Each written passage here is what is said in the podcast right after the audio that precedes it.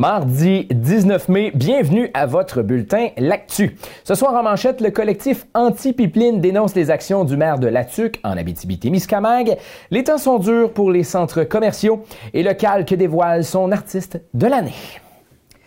Alors pour commencer ce soir, le collectif Gazoduc Parlons-en et la coalition anti-pipeline critiquent les démarches du maire de Latuc, Pierre-David Tremblay, qui tente de faire pression sur des municipalités de la région pour appuyer le projet de la compagnie Gazoduc. Les municipalités de Lamotte et de Lacorne ont accepté de donner leur appui au maire latucois. On va entendre un des opposants d'ailleurs. Cette procédure-là est complètement inacceptable. On, est en temps de confinement. Euh, les conseils de ville ne sont pas faits devant le public. Euh, on ne peut pas poser de questions du public dans la majorité des conseils. C'est tenu à huis clos.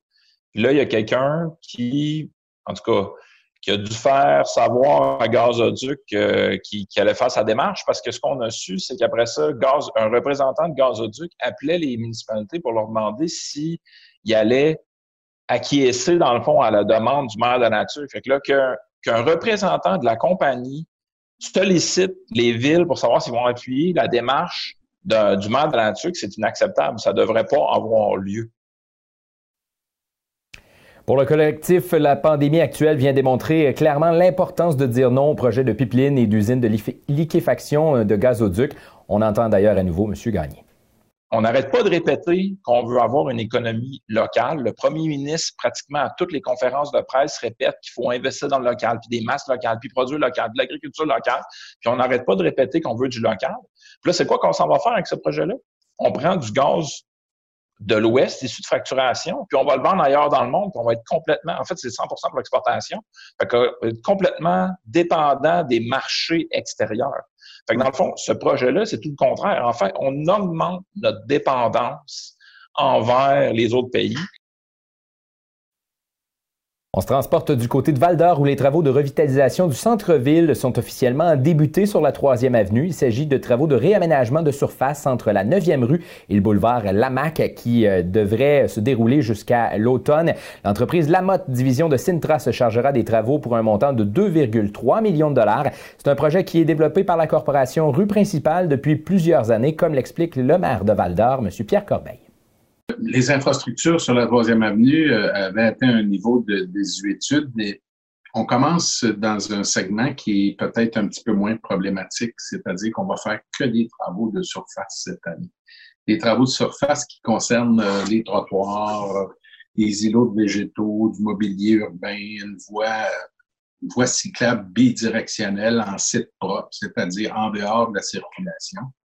Alors, euh, tout ça euh, va se faire avec un souci de minimiser l'impact pour euh, les commerces qui sont situés du côté nord de la troisième avenue, parce que du côté sud, c'est institutionnel.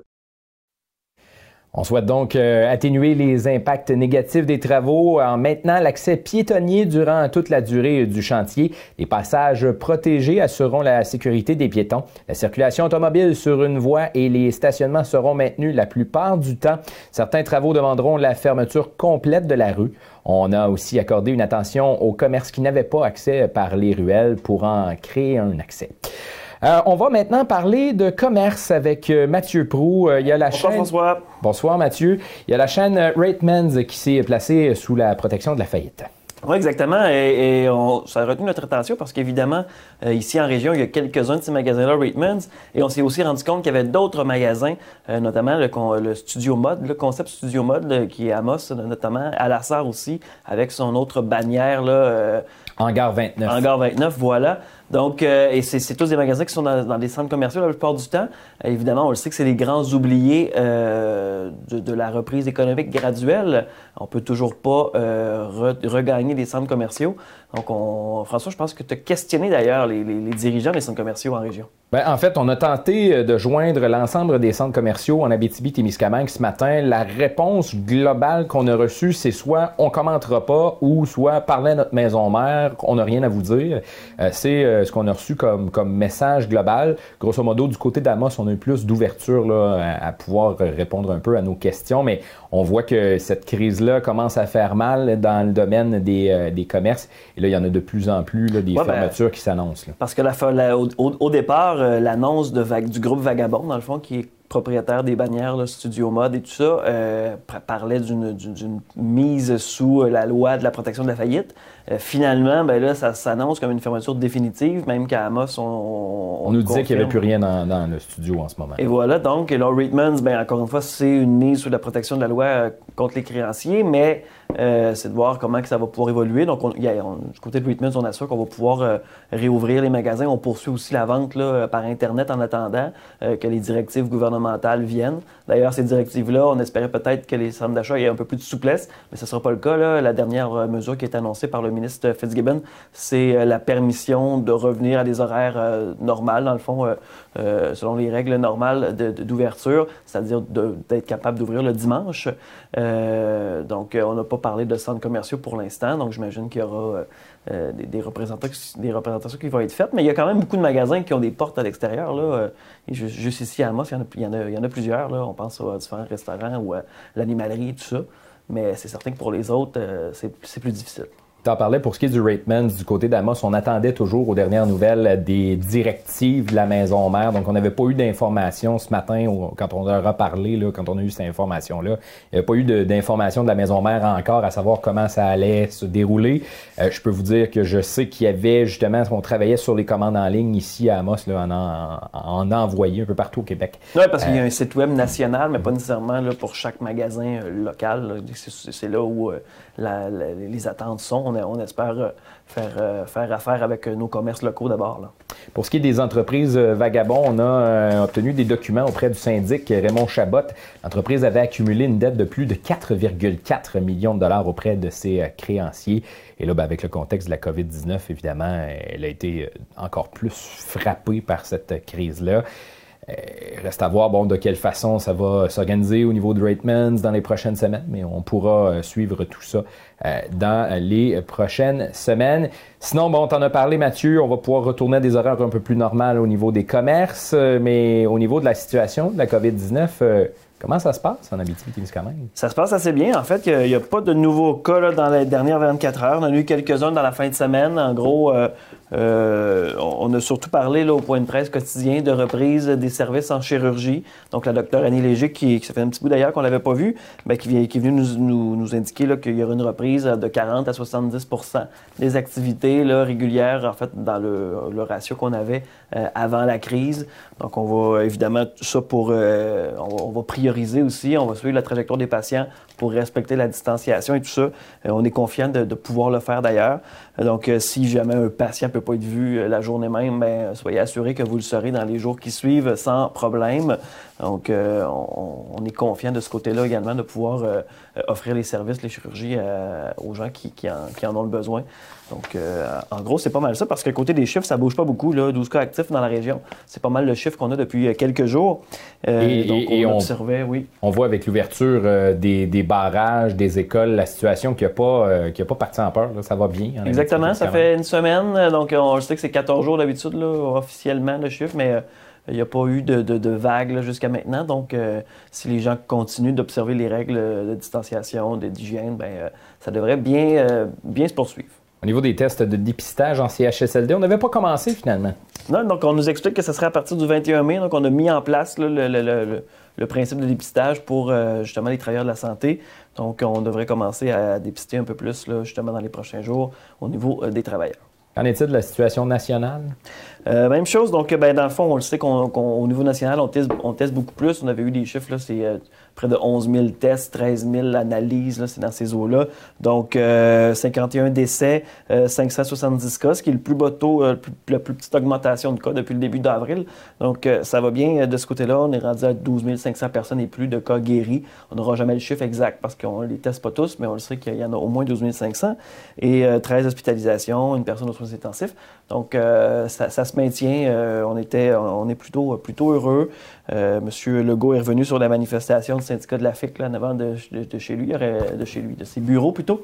Donc, il aurait aimé mieux que ça se fasse euh, à la table de négociation, mais bon, euh, il espère que ça puisse, ça puisse se régler. Il a lancé tout de même un message demandant à la FIC, regarde, on, peut aller s'asseoir, on essaie de trouver des solutions, on veut discuter de solutions. Donc, c'est le message qu'il a lancé de ce côté-là. On a encore rappelé, si ça recommence à se propager, il va falloir mettre le Québec en pause encore. Oui, exactement. Donc, on a Bon, mais d'un autre côté, on continue de parler d'annoncer de, d'autres reprises euh, d'ici les prochains jours. M. Arruda en avait fait mention il y a quelques temps. Il y a eu d'autres annonces aussi qui ont été faites. Mais là, cette fois-ci, c'est M. Legault qui dit, ben, euh, quand on parle de, services de coiffeur, massothérapeute, euh, les rassemblements, les camps de jour, c'est tous des questions que les gens ont. Les campings, évidemment, la mm-hmm. question qui revient. Donc, peut-être qu'on pourrait avoir des nouvelles là-dessus dans les prochains jours. On espérait l'annoncer cette semaine. C'est ce que François Legault disait. Il espérait annoncer quelque chose par rapport à tout ça cette semaine. Alors Mathieu, merci beaucoup. On aura la chance de se reparler demain de notre côté. Merci. La communauté amossoise est en deuil alors que le, docteur Joseph Adrien Letendre s'est éteint ce vendredi 15 mai. Il était âgé de 88 ans. Le chirurgien orthopédiste docteur Joseph Adrien Letendre a été un homme marquant pour le monde de la santé dans la communauté d'Amos. Tous le connaissaient pour euh, sa, plus grande réalisation, la fondation du département d'orthopédie qui fait maintenant la renommée de l'hôpital Amossois. Il a toujours été bien impliqué dans la communauté, que ce soit dans les organismes culturels ou communautaires. Il a laissé sa marque de belle façon. Plus récemment, M. Letendre a joué un rôle important dans la réalisation du projet de passerelle piétonnière en l'honneur de l'ex-maire d'Amos, feu Ulrich Chérubin. M. Letendre avait présenté cette idée il y a de cela plusieurs années et souhaitait ainsi favoriser le transport actif et diminuer l'empreinte environnementale des, des Amossois. En 2000, le docteur Letendre avait été reçu comme membre de l'Ordre du Canada. L'annonce de son départ a suscité une déferlante de commentaires élogieux sur les réseaux sociaux. Il rejoint ainsi son épouse, Feu Raymond Letendre, décédée en mars dernier. La Sûreté du Québec demandait hier l'aide du public pour retrouver un homme de 50 ans de Sainte-Terre. Alain Payette n'avait pas donné signe de vie à sa famille depuis le 6 mai dernier. La SQ a informé les médias en matinée que M. Payette a été retrouvé sans vie en soirée hier. Une enquête a été ouverte et ne démontrerait pas pour le moment euh, d'éléments criminels. Pour la scène des faits divers, les agents de la Sûreté du Québec ont intercepté un homme dans la quarantaine originaire de Laval alors qu'il était en grand excès de vitesse. L'individu a été capté sur euh, la route 117 vendredi dans le secteur patrouillé par les agents de Sanitaire à une vitesse... On va repartir ça. Mathieu, ton mic, est-tu fermé? Oui. OK, c'est mon, télé... mon, mon chose qui griche d'abord. Je vais l'enlever. Je n'ai pas besoin. Sur la scène des faits divers, les agents de la Sûreté du Québec ont intercepté un homme dans la quarantaine originaire de Laval alors qu'il était en grand excès de vitesse. L'individu a été capté vendredi sur la route 117 dans le secteur patrouillé par les agents de Santerre à une vitesse de 169 km h L'individu s'est vu remettre un constat d'infraction accompagné de 14 points d'inaptitude. L'amende totalise 1459 dollars et son permis a été suspendu. Après le Témiscamingue, c'est maintenant aux 4 MRC d'Abitibi, de l'Abitibi, oui, d'être frappé par une interdiction de faire des feux à ciel ouvert. La décision a été prise conjointement entre le ministère de la Forêt, de la Faune et des Parcs et la SOPFEU. Une portion de la Jamésie est également touchée. Il sera ainsi interdit dès le 19 mai à 8 heures du matin, donc ce matin, de faire des feux à ciel ouvert dans toute la région. Les conditions météorologiques chaudes et ensoleillées expliquent cette modification sur le territoire frappé par l'interdiction. On souhaite ainsi limiter les interventions pour maintenir la, capacité opérationnelle de la SOPFEU et des services d'incendie locaux. Dans le contexte de la COVID-19, on veut éviter la propagation du virus chez les pompiers Au culturel, le prix de l'artiste de l'année du Conseil des arts et des lettres, le Calque, a été remis à l'autrice et euh, artiste en art visuel de chez nous, d'origine cri et métisse, Virginia Pessemapeo Bordelot. Le prix est accompagné d'une bourse de 10 000 pour l'artiste. Dans un communiqué, on mentionne que les membres du jury du Conseil des arts et des lettres du Québec ont souligné la grande qualité littéraire des œuvres de Madame Pessemapeo Bordelot, qui euh, suivent une ligne directrice forte, celle de faire connaître son peuple. Ses œuvres d'art, autant que ses livres, connaissent une belle diffusion, contribuant ainsi au dynamisme culturel de sa région. De Madame euh, Bordelot sont publiées aux éditions du Quartz pour euh, ses recueils de poésie, Mémoire d'Encrier, L'amant du lac et l'enfant hiver, ainsi qu'aux éditions euh, de la pleine lune. Alors voilà, mesdames, messieurs, c'est ce qui fait le tour de votre actu du lundi, du mardi, oui, 19 mai 2020. Retrouvez vos nouvelles et encore plus au médiaté.ca. Suivez-nous également sur Facebook, Twitter et Instagram. Toute l'équipe de l'actu vous souhaite une excellente soirée où l'on annonce dégagé, minimum de plus 4 et pour demain ensoleillé, maximum 21, mesdames, messieurs. Enfin, du temps chaud. Alors voilà, bonne soirée.